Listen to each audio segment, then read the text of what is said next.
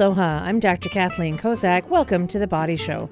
Each week we talk about health and fitness, but none of what we discuss replaces a visit to your own primary care provider.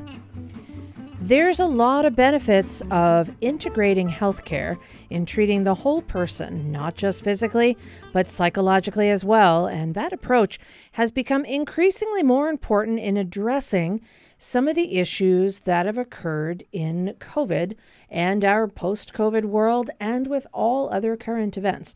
So, today, here to share more about how this approach really does benefit patients and how this can help people who definitely need some extra help in all different areas. I have Dr. Conrad Moreno. He is Waikiki Health's Director of Behavioral Health, and we're going to talk today about what are some of the challenges that he's seen in the people who have sought services and what are ways that we can all take a look at this comprehensive approach to people's physical and mental well-being. So thank you for joining me today on the show. Well, thank you for having me today. Now, you know, the dream in my world would be to have someone come in for an appointment, for a medical appointment, and if they had other needs, whether they be mental health services, behavioral health services, social services, geriatric assistance, to have it all in one place and just to be able to come at one time and get all of their needs taken care of.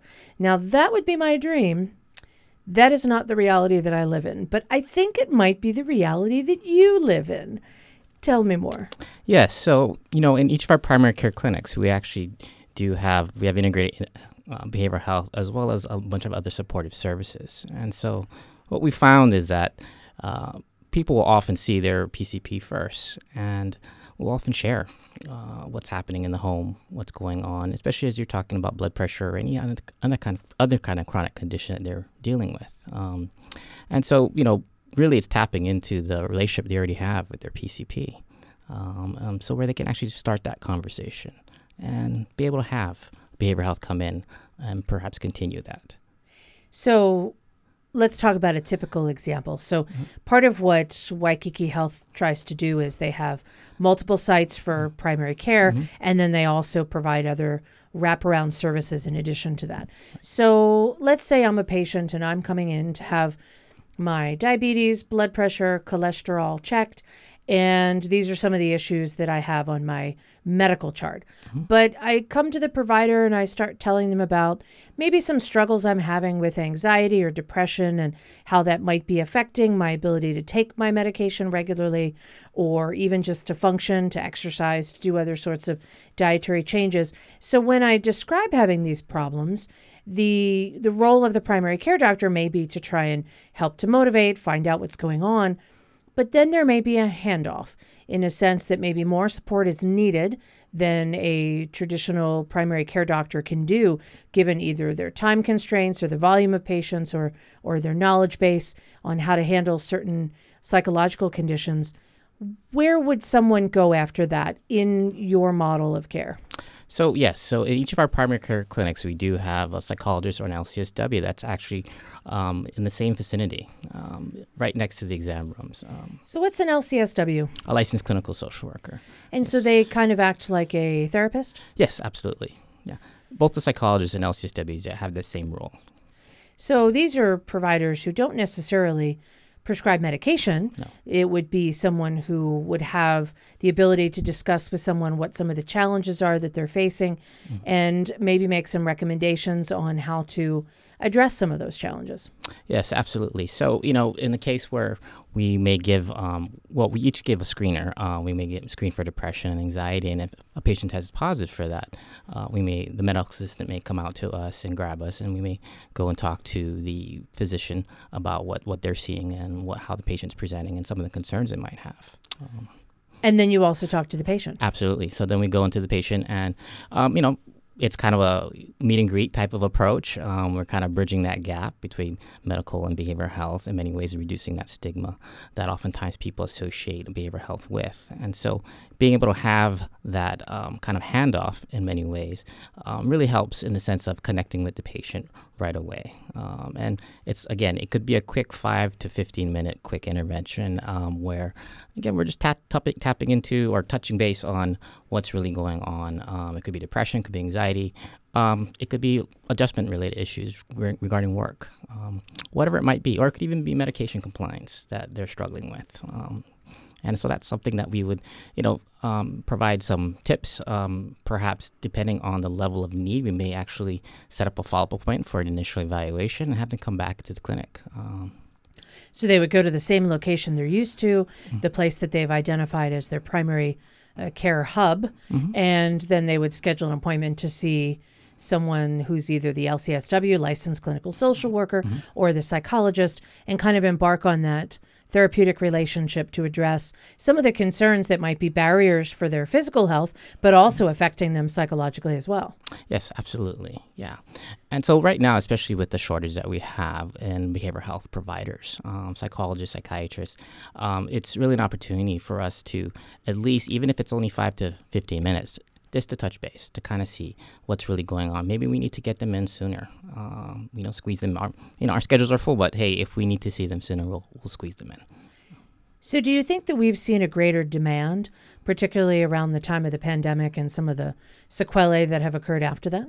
Oh, absolutely. Yes. Um, you know, I think a lot of people are, are still adjusting to coming back to work, uh, finding that new norm, um, as we want to call it. Um, and in many ways, they're they're you know kind of struggling with you know where where do I want to be right now with my profession? Where do I want to be right now with home life? Um, you know, they're going from a place where it was safer to stay home for, of course, all of us experienced that anxiety um, to physically be safe. Um, and now it's kind of like, well, you know, what do I want for myself now? What do I want to do? And I think that's where a lot of times people are struggling in making that um, decision for themselves, for their families. Um, they're in many ways out of practice. I like kind of reframe it for them. Hey, you know, you're feeling anxiety right now because consider it just being out of practice. For, you know, it's been a while since you've been out there, um, and so it's about helping people in many ways reconnect. Now, you mentioned that some people are, you know, they were working from home. They might be called into the office. Mm-hmm. They might be doing a hybrid. There's you know, I, I often think that the the pandemic in some ways was transformational and it really allowed people to look at workplace location in a whole new light. Mm-hmm. And for some folks, they love working from home. This saves them a commute. This helps them to stay on time. This allows them to do things in their environment and create it in such a way that they can focus and concentrate. They're not interrupted, variety of different things. But for those people who need that social engagement and social mm-hmm. interaction, I think they may prefer or do better in an office based environment. The pandemic kind of told everybody, okay, you're all staying home. like it or lump it. And now, as people are coming back, I'm definitely seeing that there's some changes in their comfort level. I find one of the curious things is whereas a lot of employers felt that people weren't working when they're home, we're starting to hear that their productivity in a lot of cases goes up dramatically because they're not interrupted and they they sometimes have a hard time creating that balance between work is over and now this is home life, particularly when the location is the same. Right, absolutely, yeah, and, and not having that structure set up in many ways can, as you're saying, um, not create that professional or that healthier boundary for themselves. All right, I'm Dr. Kathleen Kozak. You're listening to The Body Show, and we're talking with Dr. Conrad Moreno. He is Waikiki Health's Director of Behavioral Health. And when we come back, we're going to talk some more about what are some of the ways that these quick interventions can really make a difference in helping people stay mentally and physically well. We'll be right back. Stay with us.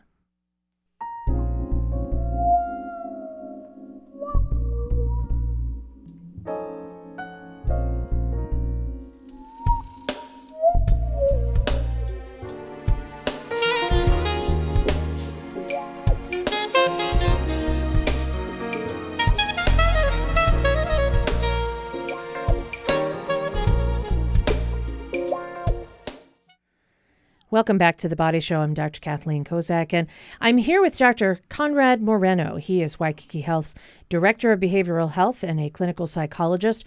And we're talking about ways in which an integrative approach to healthcare that incorporates a behaviorist, someone who has the ability to be a therapist, psychologist, can really help people with health struggles if they identify that they have some needs that maybe they may not have thought to reach out to therapists before, or maybe don't feel comfortable doing so. What if it was right available where your primary care doctor is? And, and could this actually help you with your health status? Well, so far we've talked a little bit about some of the changes with COVID and working at home and coming back to the office, feeling safe, trying to get used to this new dynamic that might be occurring in your life. What are some of the other reasons that someone might be referred to to yourself or to your colleagues when they're coming in to be seen just as a regular routine visit? Um, well, so Another reason might be because they are dealing with houselessness, um, and that's something that uh, we, we see a lot of with our patients. Um, and so, you know, they, their basic needs aren't being met. That, whether it be um, they don't have um, they're currently unemployed, they're not connected with the resources that we have out in the community. Um, and so oftentimes we're addressing the basic needs. And so we might connect them with one of our uh, behavioral health care coordinators or one of our nurse care coordinators, depending on, you know, whether or not we want to help them with social services versus more medically related type of support services. Um, and so it's kind of where the integration piece really works in the sense of reconnecting people, not just necessarily behavioral health, but also as an avenue to connect them with many other support services that they may be needing um, to get through life. Um, and so, yeah, I mean, it's really hard out there to actually even go online and see, you know, who do I contact? Where do I go about um, getting housing? Um, you know, and oftentimes as a community health center, we do get kind of bulletins or we get access to information sooner than everyone else. So uh, we may learn that, hey, you know, there's a bunch of vouchers that are actually becoming available on this particular date at this particular time. Um, and we may be able, be able to connect patients with, with those vouchers and get them um, off the street, or we may even be able to connect them with one of our own shelters, our KHO shelter that we have um, that helps people um, get back on their feet. So this can be a stepping stone or even be a permanent solution for what's going on for them in the social context, which directly has impacts on physical and mental well-being. So it really sounds like it's addressing the problem where the individual is at. Absolutely. Yeah. Do you have any memorable stories of of people for whom you've heard have had such a, a great transformation once they've been able to avail themselves of some of these services? Absolutely. Yeah. You know, I uh, without getting into great details for confidential reasons. Um, of course, um, you know, I've I have I've had patients before where they've come in again. They're you know they're struggling right now. They don't know when they're how they're going to be able to afford their um, their rent that's coming up, and so. Um, you know they're coming in with a lot of depression and coming with a lot of anxiety um, and so again getting them connected with a voucher that may actually give them that space they need that ability to pay rent for that month, uh, which then gives them that little bit more space to perhaps find the job that they're looking for um, and the support that they need um, in many ways. And so, so yeah, um, I have a wide range of different op- different experiences with different patients. Um, yeah, I can't really necessarily think of one particular one. Um, there's such a varied range. Um, we've even had patients who are you know, I grew up in Hawaii. Let's put it this way, and I I think we've all seen um, a houseless population, and a lot of them are talking to themselves. And I've actually been blessed enough to be able to have some of them walk into my office that I grew up seeing them on the street, not knowing their story. I've been blessed to be able to actually hear their stories and kind of get an idea, you know, who this real person is, uh, who this person is, and and and being able to get them from where they're struggling and me having a memory of them as a child, even seeing them as a child on the street, and now being in a place to be able to connect them with whether it be the medications they might need through our primary care providers or you know whether it be getting them off the street with some housing services and such. And so i've had actual situations like that where i've been able to help some of these people that i never thought i would ever be able to um, all those years ago. Um, looking so many years now f- into the future, I never thought that would even be possible. But yeah, um, so yes, I've, I've, definitely been blessed in that way to be in that position to do that. Um, it's an incredible joy when you see yeah. someone who you know is struggling and you get to be part of their journey uh-huh. to have them do well. Right. And to know that, you know, you played a small part in that whole process and that's the gratification that I think a lot of people go into yeah. the medical profession and the health professions to receive because they right. get it just from watching someone else do well. Yeah. It's an incredible joy that that is what keeps a lot of us in the profession, even when it's hard and that people are busy.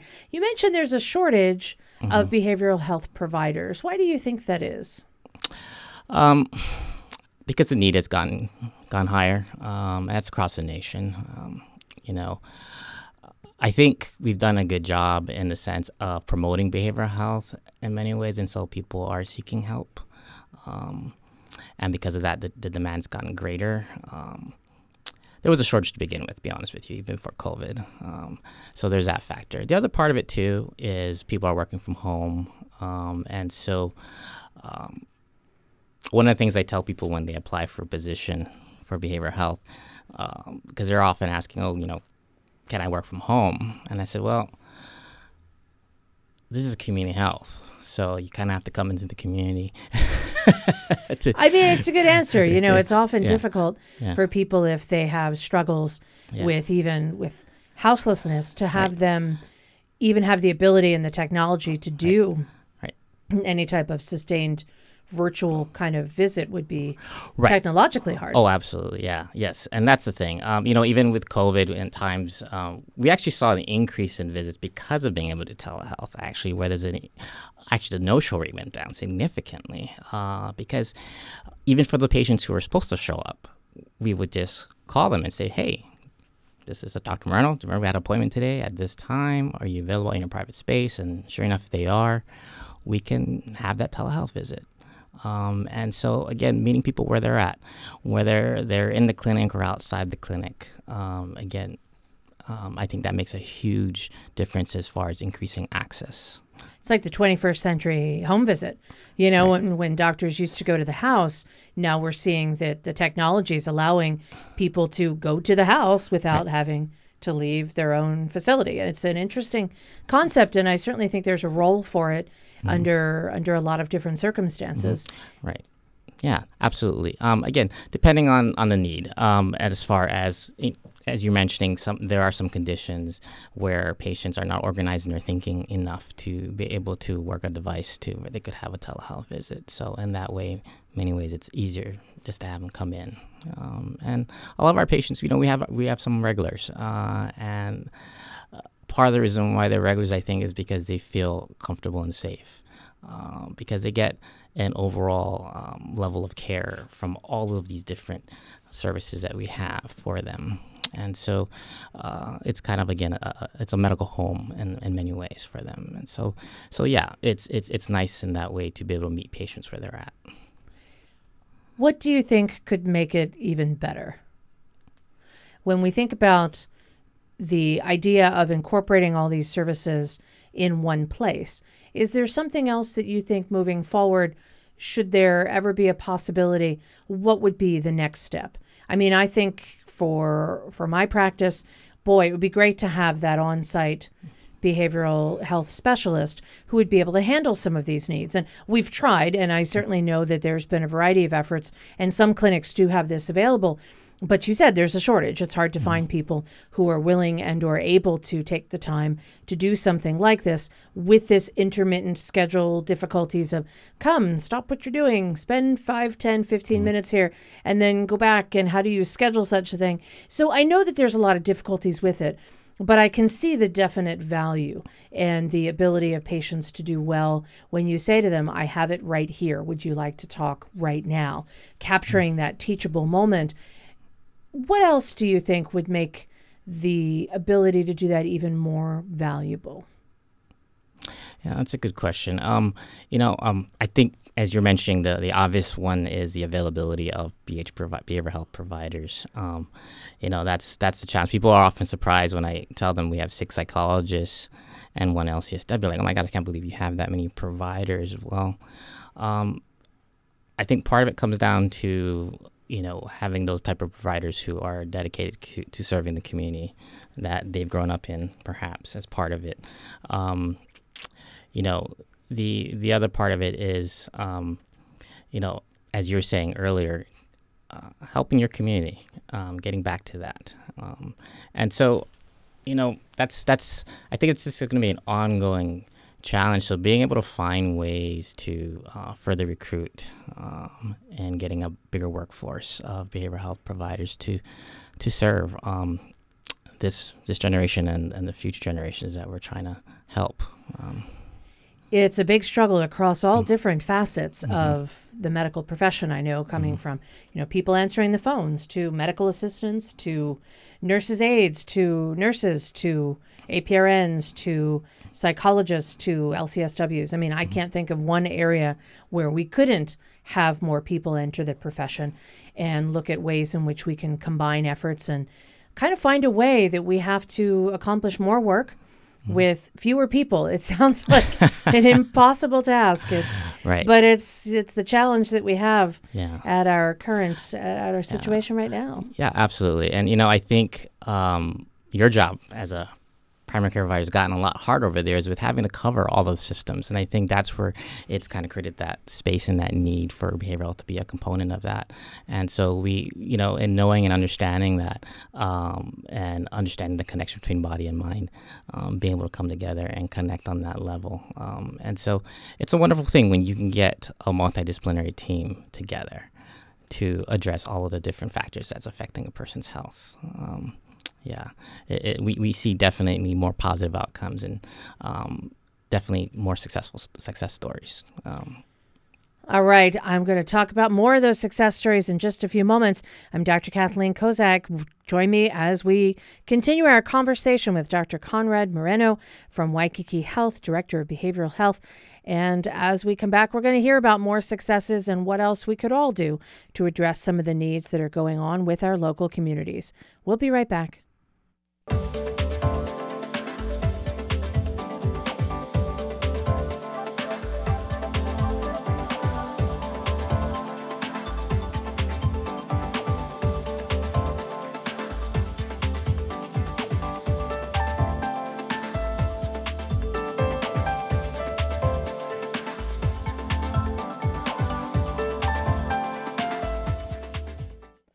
Welcome back to the Body Show. I'm Dr. Kathleen Kozak.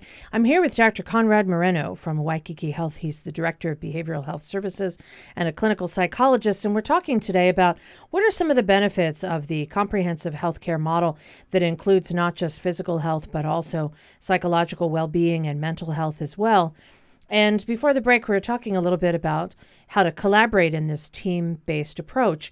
And I'm I'm curious because you know a lot of people may not know if there is a community health center nearby them or available to them. So how would somebody maybe a listener know what the local community health location is near them? Is there a resource where they can find that out? Yes, so they could look up as far as they could put online and go to community, type in community health centers Hawaii and actually see a listing of the closest ones to them. So we have um, different community health centers that are actually designated for different parts of the island. Um, and so we ourselves have several clinics. Um, one is in Waikiki, of course, another one in Makahiki. Uh, we provide medical, behavioral health, and dental services, as well as the social support services that go along with those things. And so and we also have our PATH clinic, uh, which is near um, our community. Community, Kapi'olani Community College is near there. It's part of Salvation Army. We collaborate with them in helping uh, women who are pregnant and also maybe dealing with some kind of chemical dependence. Um, and so we have uh, uh, we have OBGYNs as well as LCSW there and providing services um, for those um, with as well as tobacco cessation. Um, and so, so yeah, and we also have our youth outreach, which is also Waikiki, where we serve um, children, um, children who are dealing with difficulties at home, um, runaways, um, challenges that have definitely increased with the impact of COVID um, that we've rece- we've been seeing uh, with the need to be perhaps in a home that's less healthy for them. With all the great work that's being done at the community health centers, how can people help support them? I often wonder with the levels of of need that are out there in the community, are there things that people can do to help to keep the level of services there as robust as it is? I mean, I just think that there's really been a lot of effort and initiative in trying to create these hubs of care mm-hmm. that incorporate primary care and and also include social services and some of the behavioral health needs that are out there. Well, how can other people support that? Well, they could support it if they want to actually become um, a recipient of healthcare. That's one way. Uh, and you, insurance is allowed when you yeah, go to those locations. Absolutely. Um, you know, we we take um, uninsured. Um, you know, our mission is to provide a comprehensive health, um, regardless of the ability to pay or afford. Um, our services, we will continue to. I mean, that's what we're here there for as a community, is to serve them in any way possible. So if you have insurance, you can go to a community health center. Absolutely. If you don't have insurance, you can, but Yes. those services are definitely available. So Yes, yes, definitely. And then also, you know, they can, if they want, they can um, also contribute if they want. Um, they can always contact our main line, our 922-4787. Um, they can always, you know, make a contribution. Um, Are there volunteer opportunities for people who might say, I really want to be a part of this? I'm not trained as a behaviorist or as a provider, but what can I do to help? Yes, so they are definitely welcome to give give our main line a call, and uh, depending on what we might need at that time, we can identify something for them if they're wanting to and somehow volu- be a volunteer. Um, yes, um, yeah, and so yeah, we're always looking for um, people to support us in that way, um, whether it be volunteering or even again if they want to donate in any way that is definitely greatly appreciated. In fact a lot of um, our support is through um, generous contributions through from different organizations or even individuals themselves um, um, where you know we've been lucky enough to have that level of care and support from the community. Well, I often feel like one of the ways that people can feel better themselves mm-hmm. is by doing something to reach out to help someone else. There's this altruistic benefit that people get, this sense of well being that they happen to get when they help somebody else who needs something. And that that full complete turnaround tends to make people really want to continue to help out, but also feel so good about what they've been able to do. Yeah, absolutely, one hundred percent. Um, And you know, as we were talking about when we first started, it is about connecting, uh, and so connecting with others allows us to feel more connected with ourselves. Um, and oftentimes, we may, especially with COVID and everything else, and there's been a distance that's been created uh, within ourselves and with our own community. And so, um, connecting with your community health center is one way to, uh, whether it be volunteering or whether it be contributing um, through donations uh, whatever it might be. Um, definitely, we're open. or even being a patient and saying, "Hey, I'm going to receive my care there because that's where I want to have this have this experience." I think it's definitely something that is a need. Now, if people wanted to find out more, you said they could call a main line, they could go to they could look up on a website. WaikikiHealth.org, or again, they could go call our main line. Um, as far as getting more information, uh, as far as volunteer opportunities or ways to contribute, um, yes, Or schedule appointments. schedule an appointment. Absolutely, uh, we are open for uh, to provide that care that patients, people might need, whether it be medical or social services, dental. Uh, we are here for them. Well, it certainly sounds like it's comprehensive care. It's integrated, combining not just the medical needs, but the uh, psychological, emotional needs, even going as far as the dental needs, which is a whole nother area we would have to talk about a whole nother time. I really want to thank you for sharing your expertise with us today on The Body Show. Thank you. That's Dr. Conrad Moreno. He is Waikiki Health Director of Behavioral Health Services and a clinical psychologist. If you'd like to hear this show again, you can always click on hawaiipublicradio.org and follow the links to the body show. You can also find us on the HPR app. Our engineer is David Chong. I'm Dr. Kathleen Kozak. We'll see you next week when we talk more about ways to stay not just physically but psychologically well right here on The Body Show. We'll see you then.